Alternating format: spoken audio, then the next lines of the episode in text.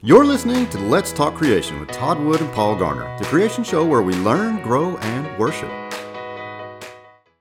Well, welcome back to another episode of Let's Talk Creation with Todd Wood and Paul Garner. I am Paul Garner. And I'm Todd Wood.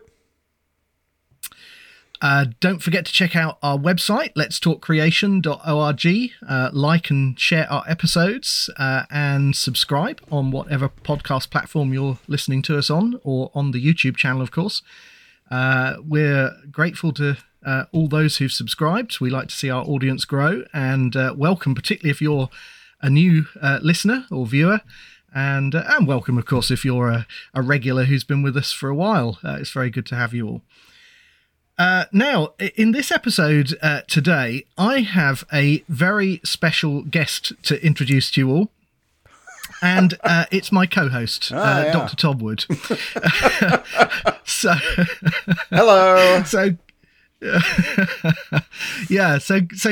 kidding aside, Todd, you have some great stuff that you're hopefully going to share with us today. Concerning research that you were presenting at the International Conference on Creationism this year, particularly with regards to human origins. And so we're looking forward to this. And you had a lot of papers at ICC this year. How many papers did you give? Oh, I don't even know. Okay. I can't count that high. Don't have that many fingers. It was several. Why did you do this to yourself, Todd? Why did you submit so many papers? I'm out of my mind. I don't know.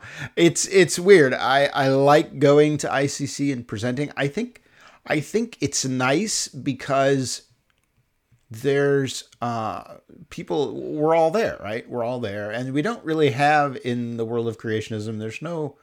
There's no press corps, right? There's nobody watching our work and releasing articles about it and telling people why it's important and so forth. We're sort of insulated and very, very insulated. And so, as part of that, then, you know, how do people know and how do people understand the significance of research articles that are released? And so I've tried to do, little articles with my blog over the years, sort of explaining what I've been doing, and there will be one, there's one on my blog for this work as well.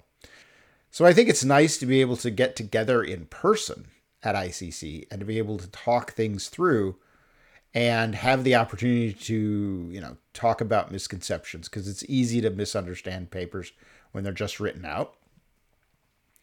And yeah, so it's nice. So, but it's weird because some years I feel like I've made a lot of important progress and I want to be able to present a lot at ICC. I did that at the 2013 ICC. I think I was on 5 different papers there.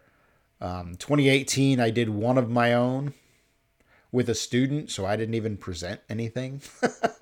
And then I was a co-author on another. And then this year, I had my hands in 5 different projects. Actually, I had my hands in several more projects beyond that, but they didn't quite make it to the submission stage. So, yeah, but I like it. I just like the format. I think it's a great opportunity for us to present the work that we're doing, and so I like to participate. Yeah, absolutely. Yeah, it's a great opportunity. And today, what we wanted to do is talk about 3 of your papers in particular. I know you've kind of lost count how many you were involved in, but we've got 3 papers in particular in mind here. They're all on the topic of human origins, human fossils, and that kind of thing. And the first one, which I wanted to talk about, is a paper about essentialism and the humankind. Now, we ought to begin right there. What on earth is essentialism, and what has it got to do with the humankind, Todd? Right. So this kind of goes back to the 20th century, probably the mid 20th century, when an evolutionary biologist named Ernst Mayr was promoting this idea that evolution was a contrast to what he called essentialism. And essentialism for him was a holdover from Greek philosophy. And so his idea was that the essentialists went around and said, okay, every category is defined by certain inalienable traits, right? These characteristics, if you could find them in a creature, then that would identify them as definitively belonging to one category. So they were necessary in the sense that every member of the category possesses that trait, and they were sufficient in the sense that all you needed to show is I have this trait and you're in. It's kind of like, you know, your photo ID, getting into whatever, or a ticket to get into a concert. If you have a ticket, you can get in. Everybody in the concert has the ticket. People outside, some of them might have tickets and didn't get in yet, but you get the idea. It's this membership badge, right? And key to his concept of essentialism was this notion that it couldn't change, right?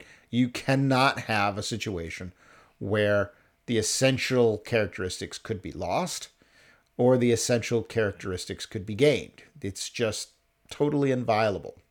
You can't change. So this is kind of a myth because no one ever really practiced classification in that way. Even the ancient Greeks understood that things can change. And so no one was really ever doing essentialist sort of taxonomy.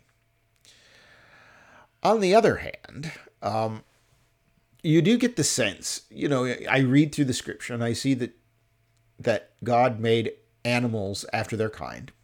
That's Genesis 1. And he made humans in his image, in the image of God, which is a pretty big contrast, right? It's not a trivial note in the text there. It's pretty obvious that there's something really different about humans. He gives them dominion. He gives them mastery over creation. He puts them into the garden to take care of it. We have a very different role and different function in this creation than just gorillas or chimpanzees. And I think that then seeps into our creationist thinking about all sorts of things, you know. Is it then possible that we can just set out a list of characteristics and say, this is what defines this created kind in a very essentialist fashion, right?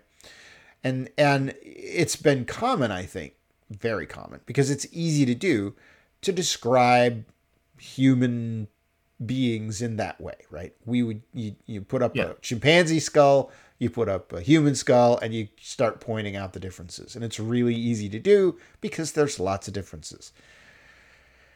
And so my interest there was whether this is, in a sense, scientifically rigorously possible to do this, right? Because when you think about doing this, you sort of end up with this question of, well, I can see the differences, but do they mean anything?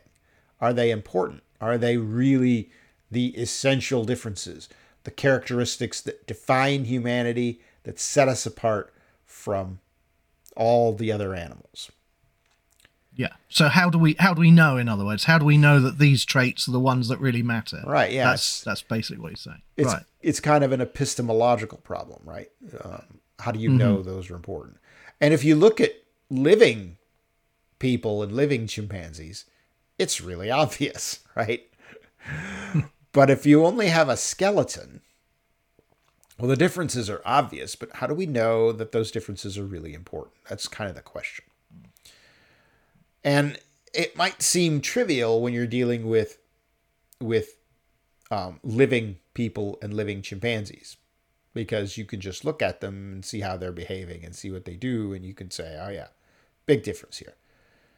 But it's not trivial when you only have a skeleton, or at best a fragmentary partial skeleton from the fossil record, that has the attributes of humans but are different, right? They're different in some way. Right. And so that's sort of what I wanted to test. I wanted to say, all right, well, this is a really easy sort of, a very intuitive, very obvious way of dealing with the human fossil record, but does it actually work? And I've never taken it seriously.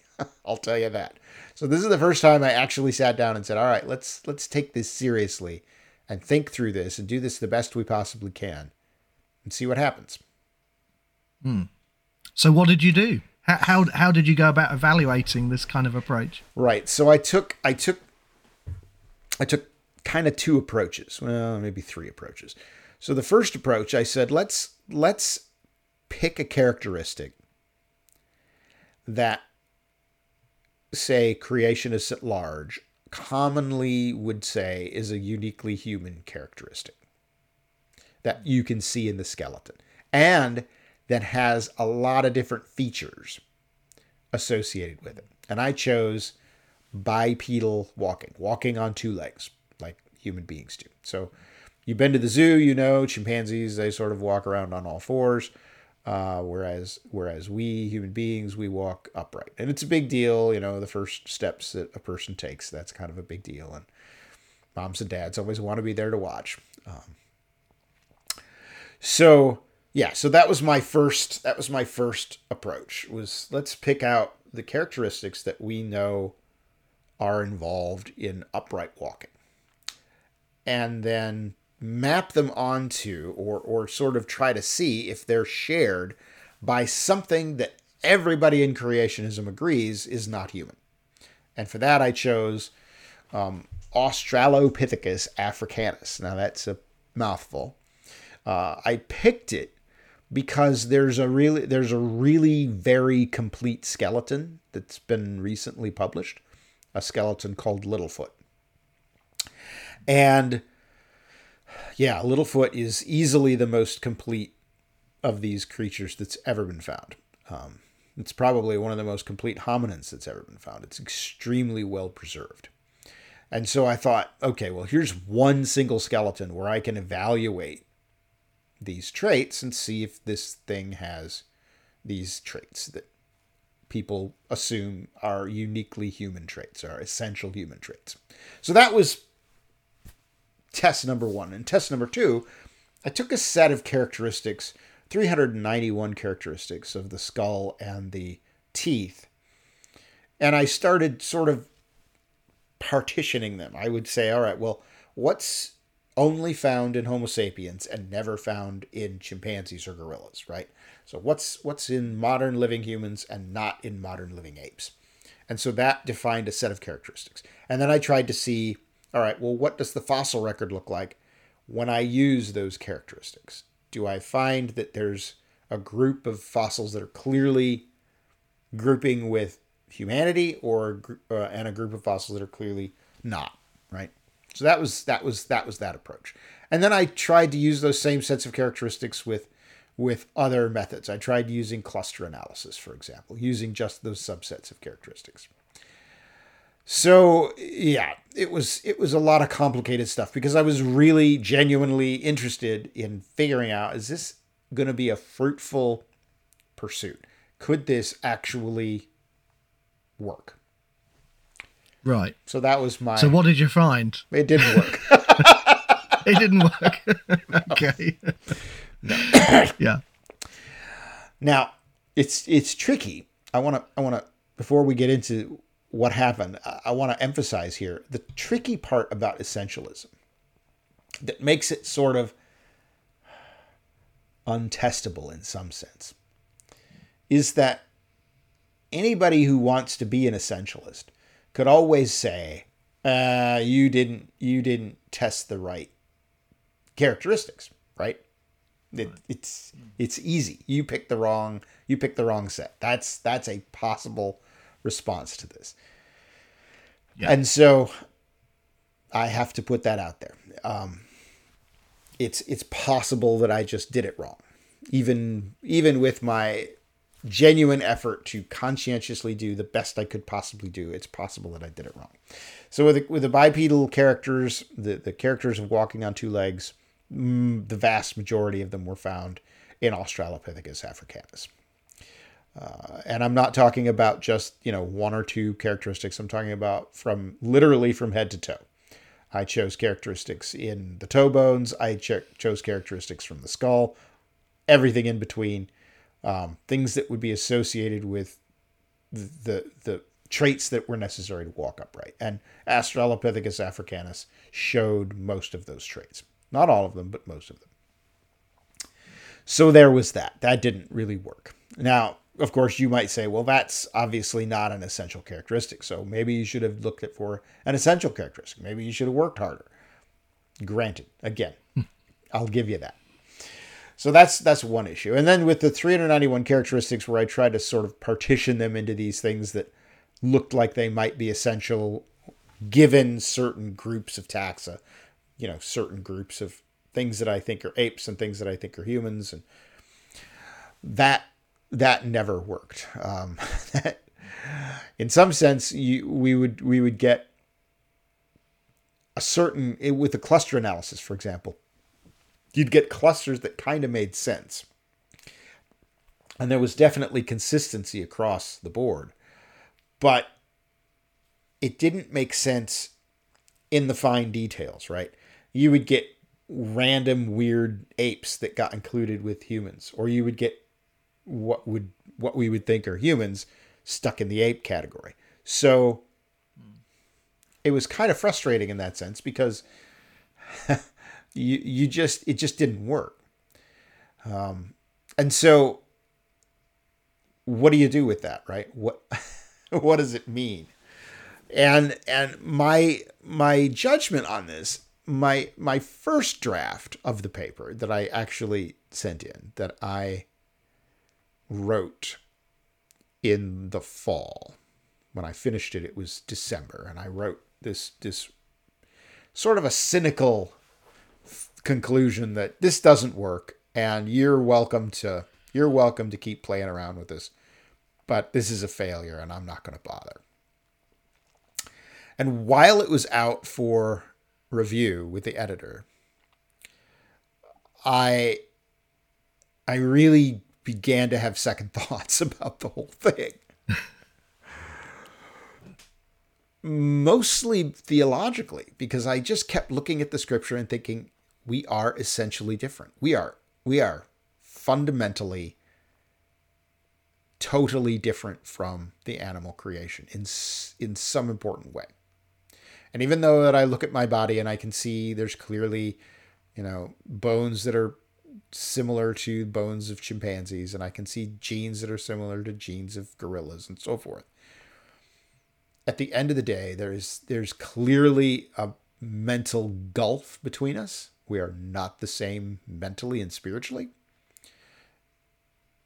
And there's clearly in my opinion, a pretty big gulf between us in terms of our bodies as well. It may not be always obvious, and it may not be easy to identify, but it's there. And so I had this crisis, and I kept thinking, all right, what am I going to do with this? Because the worst part about it was I came up with this idea driving home from a conference in the summer of 2022. Yeah, last summer. And I thought, this is going to be great. I'll do this. And it'll be really easy. It'll be easy. I can just knock this out in a couple of weeks, and then I can move on to other things. This took forever. This took so much work to define these character sets and to test them out in a rigorous fashion. It consumed probably 2 solid months of work, just full time on this project. And I didn't want to waste that. Although I'm willing to waste that if I felt like it was deeply flawed. So on the one hand, I felt like there's something important that I'm doing here. And on the other hand, I felt theologically, I'm definitely wrong in my conclusion. So what I came up with is sort of a distinction between sort of the simple, the simplistic approach, where you just say, I'm going to pick these characteristics because I've got a chimp skeleton and a human skeleton. I'm just going to pick characteristics that are different, and those are the essential differences. That's clearly not working. And even as I tried to do that well, it didn't really work. And on the other hand, so that's the one approach, sort of a very discrete, sort of discrete characters. I'm going to look at individual characteristics as the defining difference. And I said, maybe the reality is that we're not defined by specific characteristics, but we're defined by a whole host of characteristics that work together to make something that is fundamentally different. So that you can have pieces of the puzzle that look a lot like something that you would find in an ape. But when you put the package together, it's completely different. And that requires a totally different way of thinking about things and a totally different way of analyzing the actual data that you have.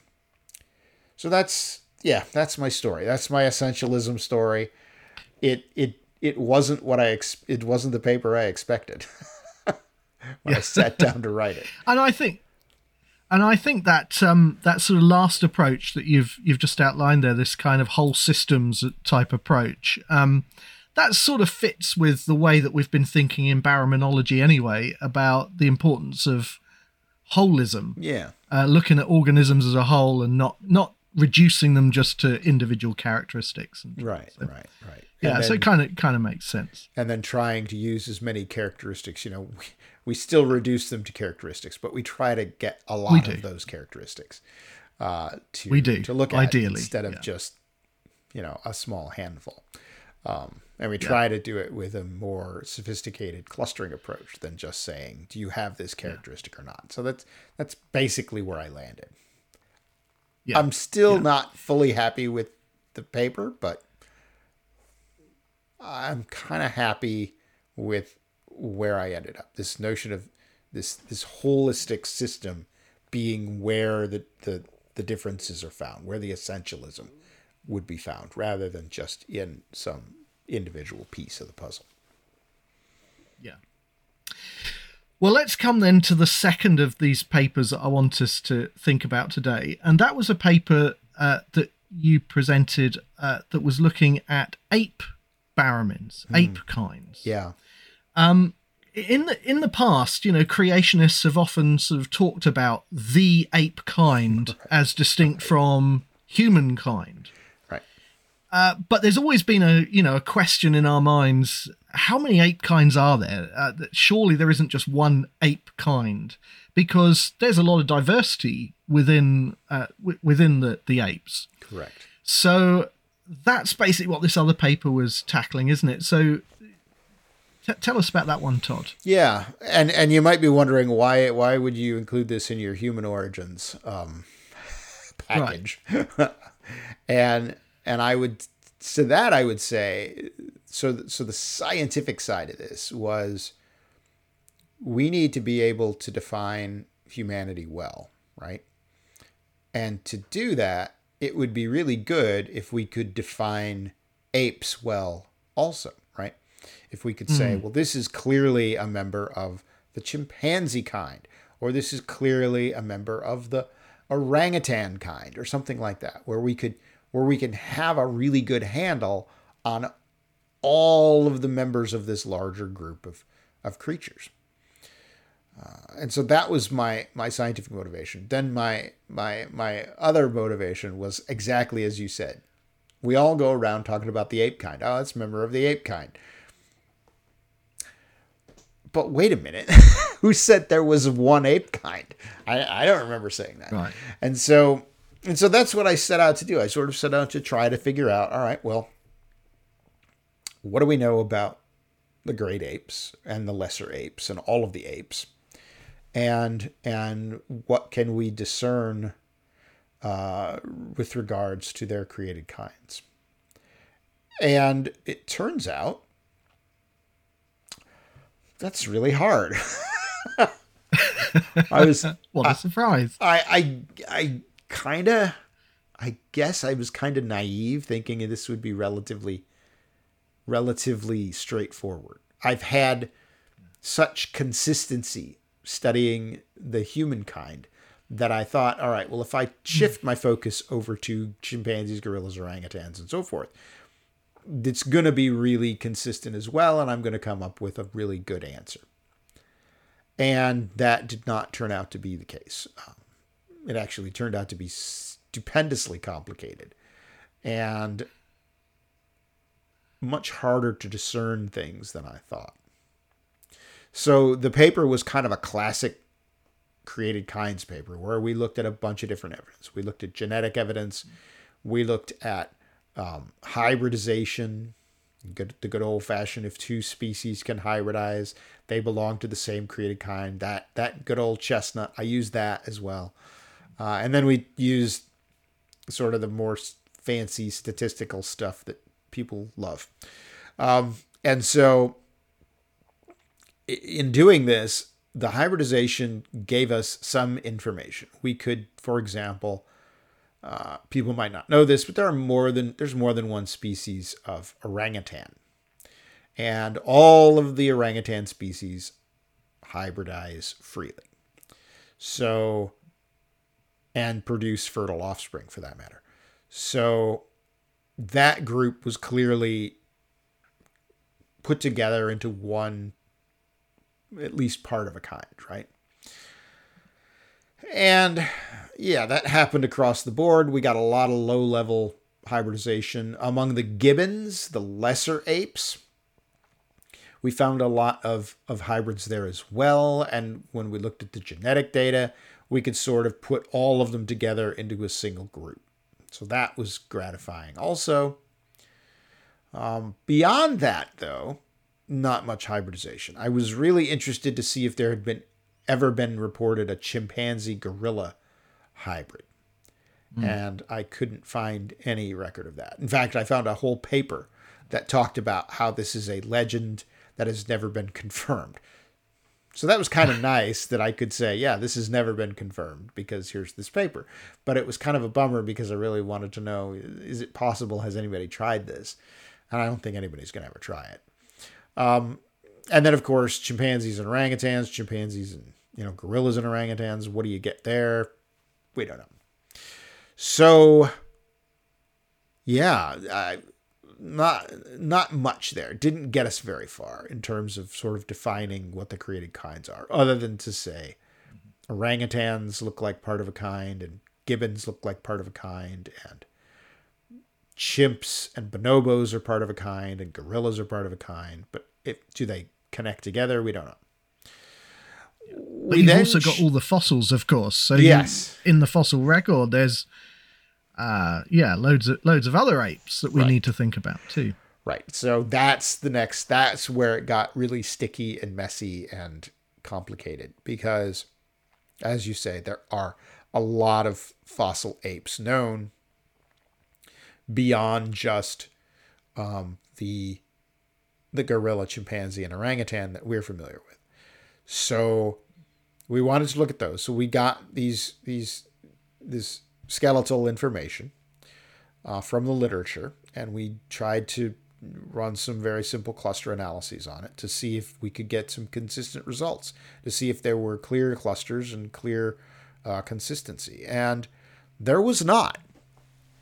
That's sort of the punchline to that story.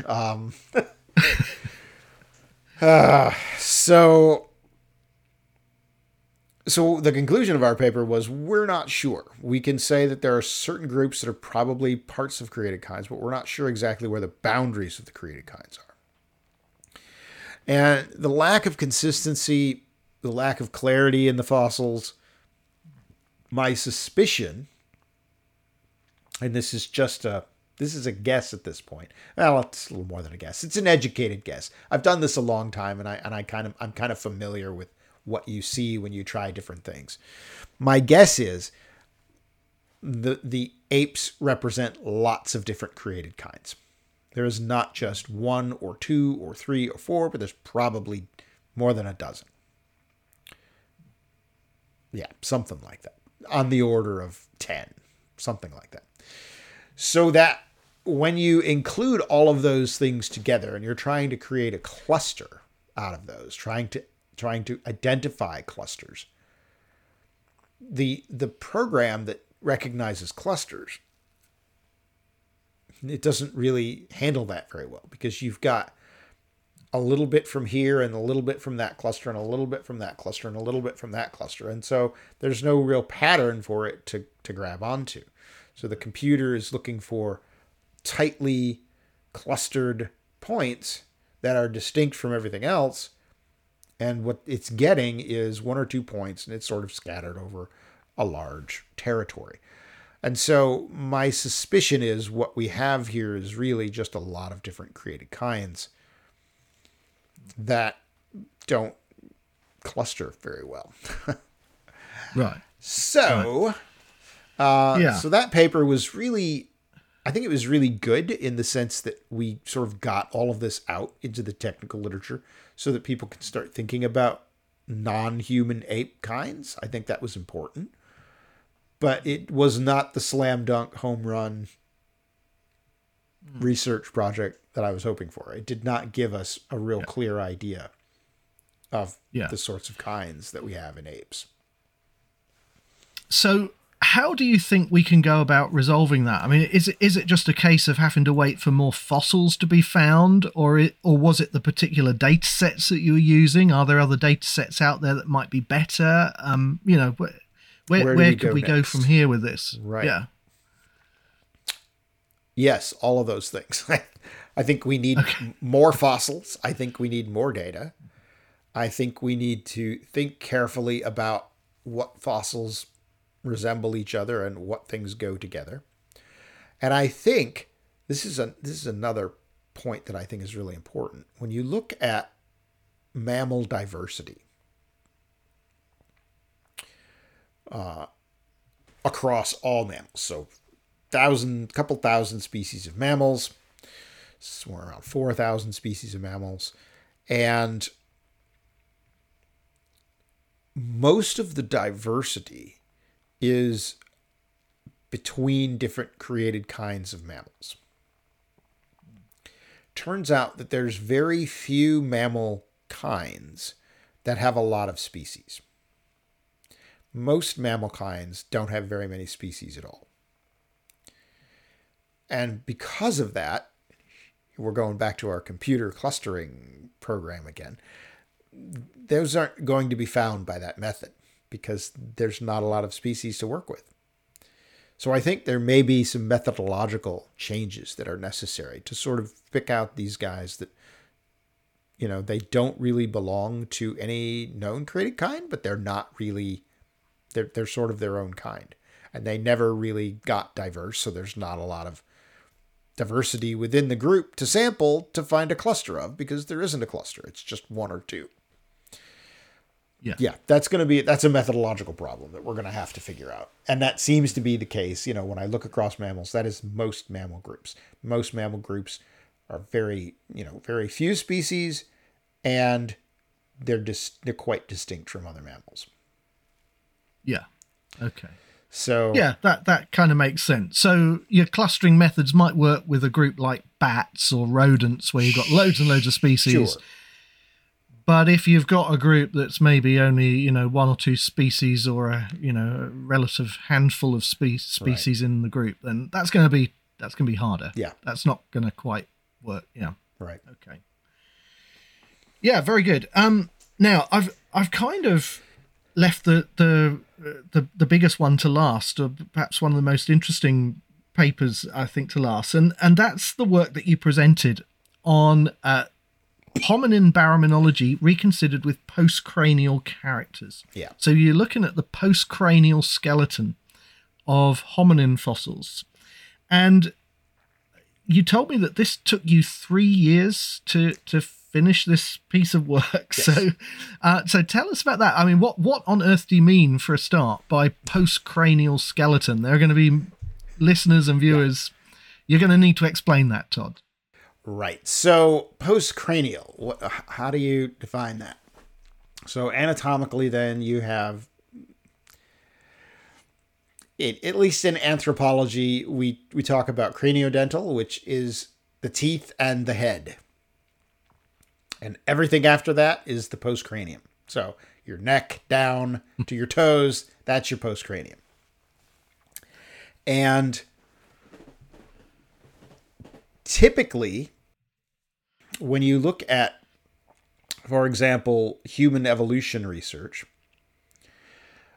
everybody is working mostly with craniodental characteristics. Teeth are quite hard and they preserve quite well. And so there's all sorts of really interesting information in all the bumps and grooves on your teeth, which is nice. So you can get a lot of information from a very small, durable piece of the skeleton.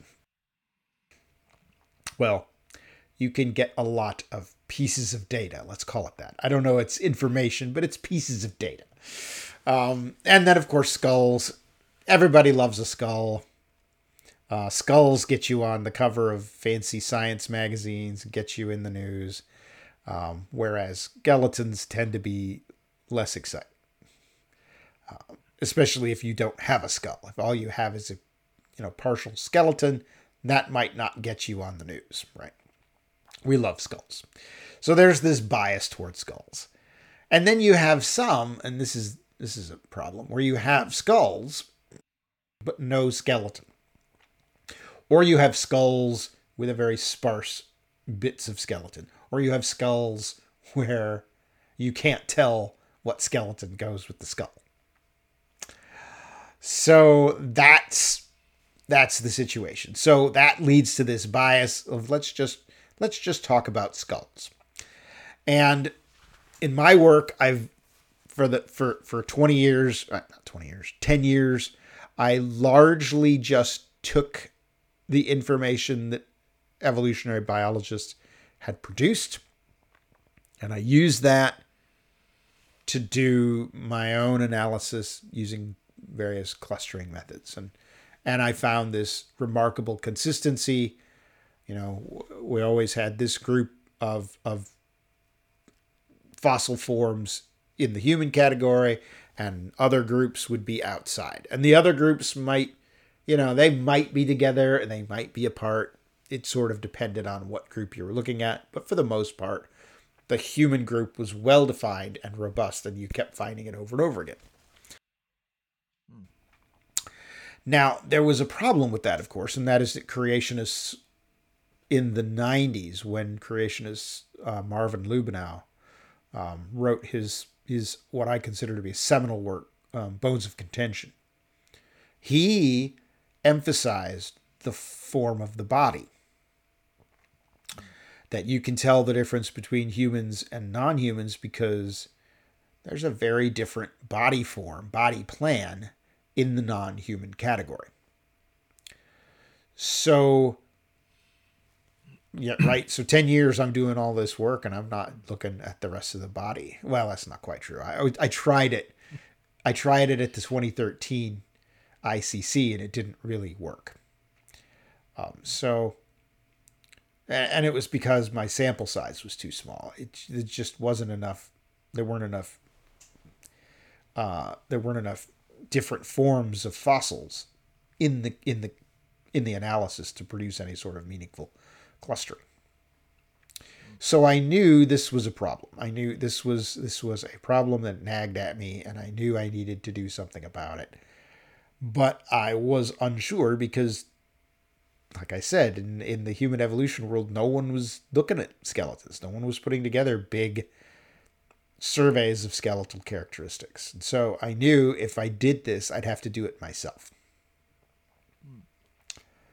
Well, I was not excited about that. I'm not trained in the ways of anatomy, right? I do not have that background to be able to say definitively, this is this detail of anatomy, and be confident in my assessment.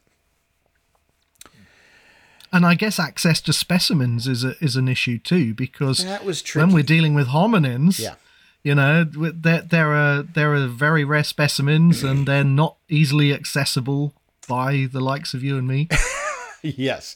They're not easily accessible. Some of them are not easily accessible by the likes of professional paleontologists. It's really an interesting situation where you have paleontologists out there who make these discoveries and put them in these museums in their native countries, right? So Kenya has a really great museum with their with all of their important specimens, and Tanzania has a museum with their important specimens. Ethiopia has a museum with their important specimens. But when you want to apply to look at those specimens, they're kind of going to defer. They're going to consult with, let's put it that way, the discoverers and say, do you want so-and-so to look at your fossils? And sometimes the answer is sure. And sometimes the answer is no, I don't want that guy. And so, yeah, you imagine creationists applying, you're going to get the same kind of bum rush, and people are not going to want you to look at them. So those were kind of this multi-layer of problem here. I knew we needed to do this. I didn't feel I knew enough about the subject to be able to do it justice, and I didn't know how to get these specimens and how to get access to stuff. And so it sort of left me paralyzed with indecision. What do I do? And then there was just this small series of breakthroughs that started to change things. One is there's been a big emphasis in the past decade on data sharing, on basically stop being stingy and make your fossils available to people to look at. And part of that then has resulted in efforts to scan fossils with really high resolution 3D scans of fossils and put them out there for people to use. So there's a whole website now called MorphoSource where you can go and you can look at really high resolution three-dimensional scans of fossils, which was not a thing, more than 10 years ago. 13 years ago now. So that was kind of a big development. And then I began looking around even more deliberately.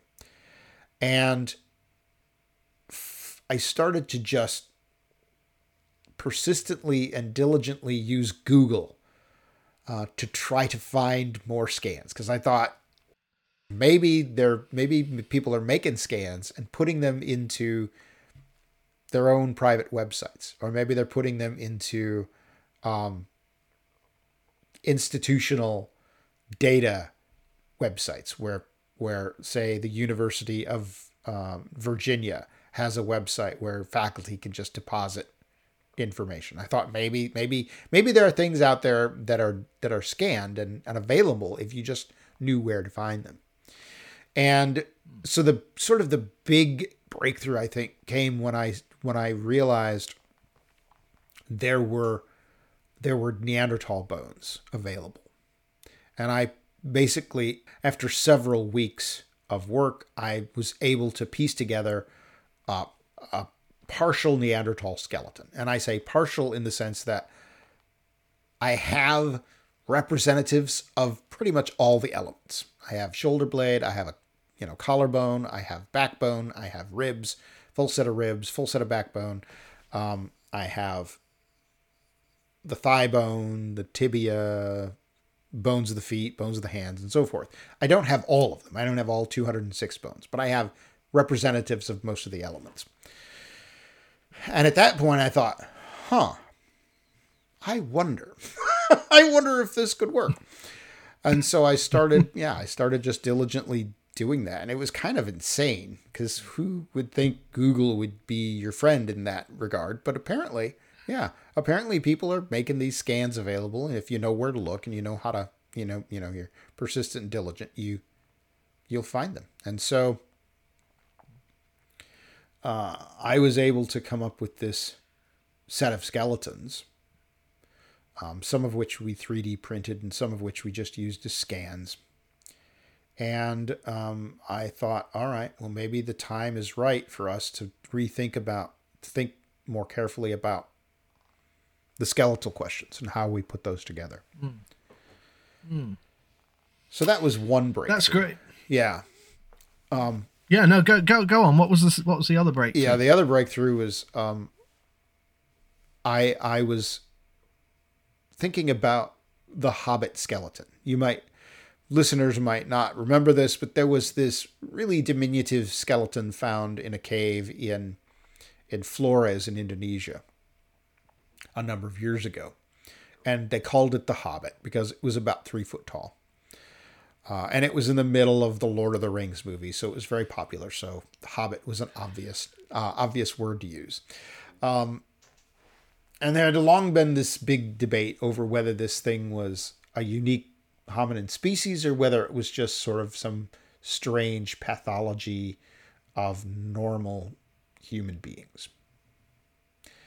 And I had a great interest in this because I thought, hey, my work on clustering, I don't care whether it's a species or not a species, doesn't really matter. All I care about is the form of the skull and whether it groups together with other human skulls. And it didn't. It kept not doing that. And I felt like, looking at the skeleton, this is clearly human. And so I felt like this is obviously human. Why is it not clustering? And so I was kind of annoyed with that. And I was looking at some of the characteristics. So I mentioned those craniodental characters, the 391 skull and tooth characters. And I was happened to be looking at those characters one day and realized the cranial capacity, the size of the skull, which had been published for The Hobbit, was not listed in my spreadsheet. And I thought, well, that's weird. I can look that up real quick and add it. And then I started to wonder, well, I wonder how many of these other characteristics I could look up real quick and add just based on the published photographs and descriptions and measurements that are out there that are accessible now. And I turned out to tripled the number of characteristics known for The Hobbit. And that was just, wow, that was just the skull. And that gave me the boldness to think, yeah, I could probably work through the skeleton. This isn't as hard as I thought it would be. It's difficult. It's difficult to work with the jargon of a field that you're not familiar with, and you have to do a lot of reading and a lot of studying to make sure that you're seeing things correctly. But yeah, I thought if I can do this with The Hobbit, I can do this with skeletons. So those were my breakthroughs. That was when I decided, okay, it's time. And that was 2020 when I was looking at The Hobbit. And so then in 2020 is when I started seriously looking at the skeleton. And I also had a student at the time who just sort of showed up on my doorstep and said, please help me. I want to study human fossils. So I said, oh, well, okay, this is what we're going to do. I got a project for you. Good luck. Baptism by fire. Here we go. So basically, you assembled this data set of postcranial characters, right? That you could then presumably you can rerun your baraminology analyses, right? Incorporating all of these additional characters, right? That's exactly what happened. So, yeah. Now, before we come on to sort of talk about that in a bit more detail, let's just revisit what you'd originally done. Because back in 2010, you published your first paper on hominin baraminology.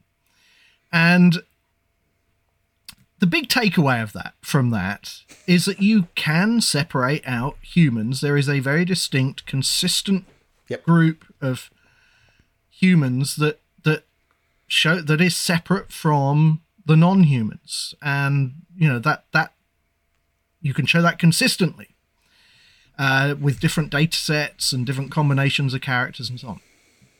However, the gorilla in the room that we need to talk about is that actually a lot of that got lost because there was this controversy about Australopithecus sediba. Now, this was a newly discovered Australopithecine that was included in your 2010 analysis.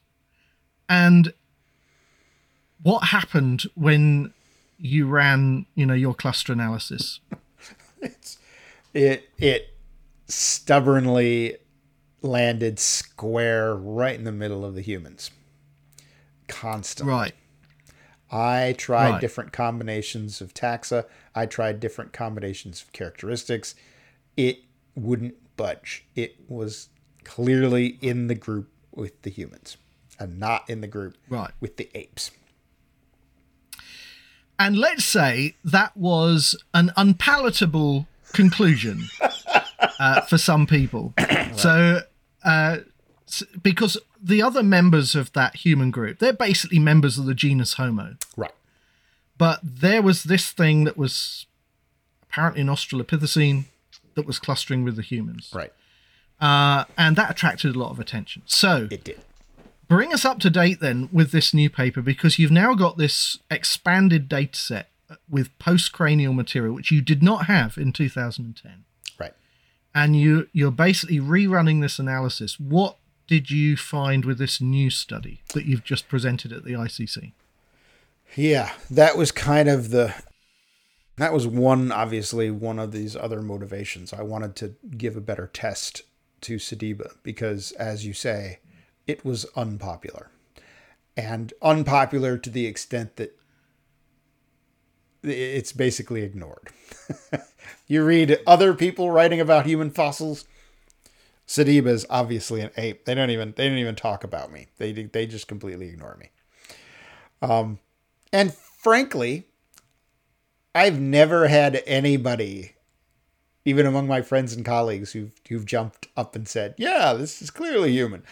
I think everybody has just sort of looked at that result and gone, "Huh, wow, that's interesting." And frankly, I'm right there with you. I've wondered about this myself. There's I think good reasons to be skeptical. So, but I stuck to my guns, and it helped that sort of the argument was basically it's obviously not human, which I don't know how to measure obviously as a scientist. So how do we go forward with this? So clearly the path forward was the skeleton. And so that was something that I was keenly interested in looking at, what happens to Sediba.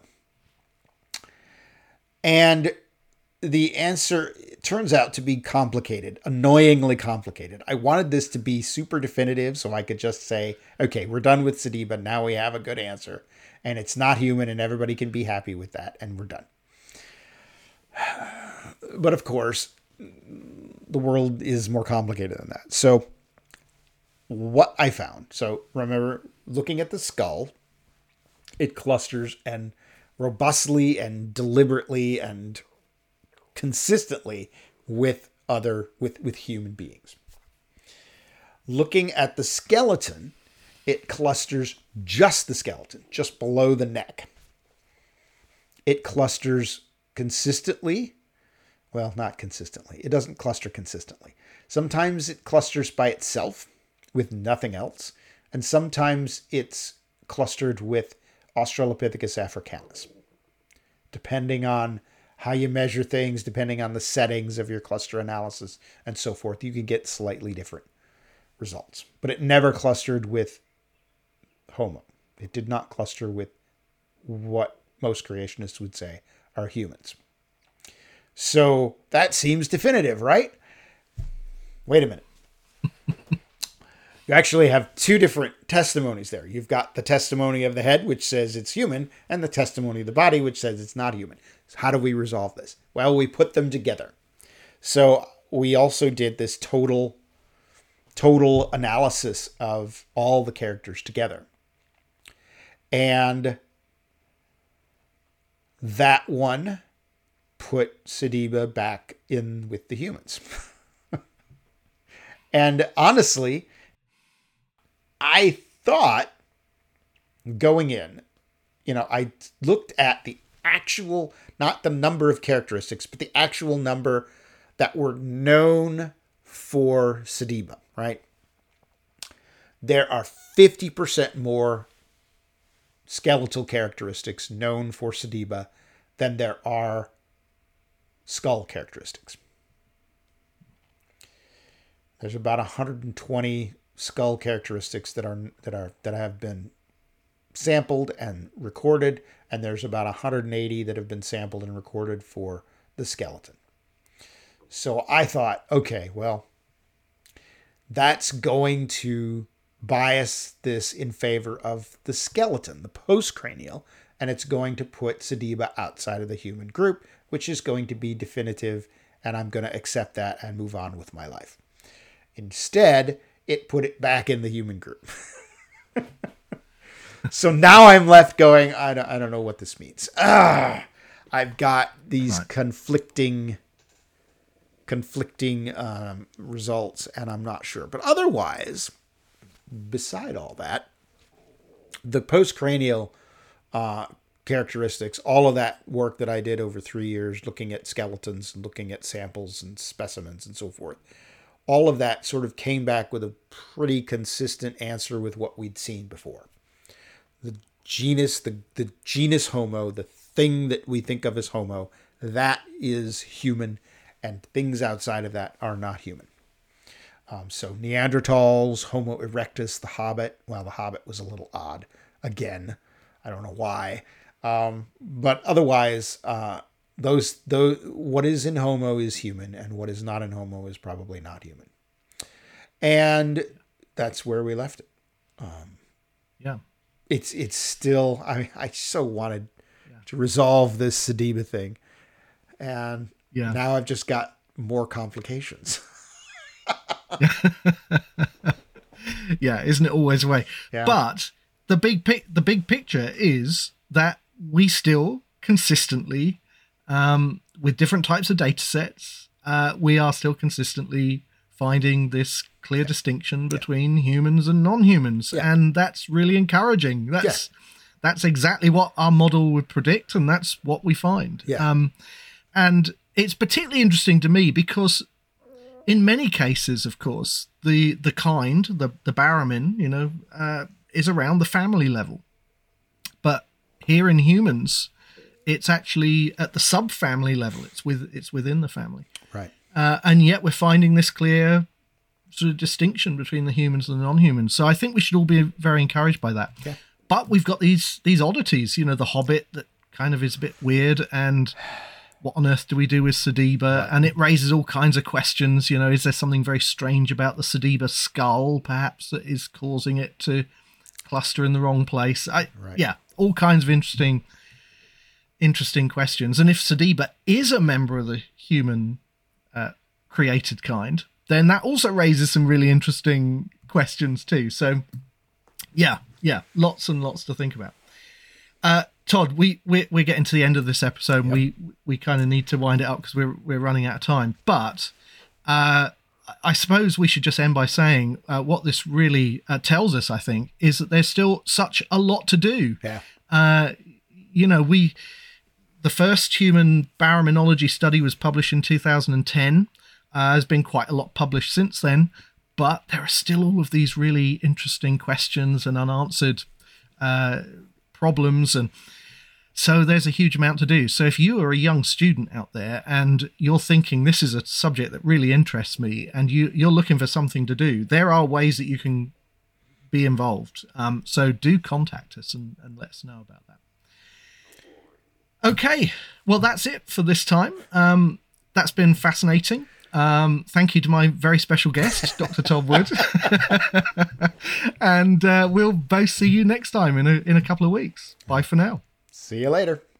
Thanks for listening to this episode of Let's Talk Creation. For more information, visit us at letstalkcreation.org, where you'll find an archive of past episodes and all our show notes. If you'd like to leave a comment or make a suggestion, you can find us on all the major social media platforms.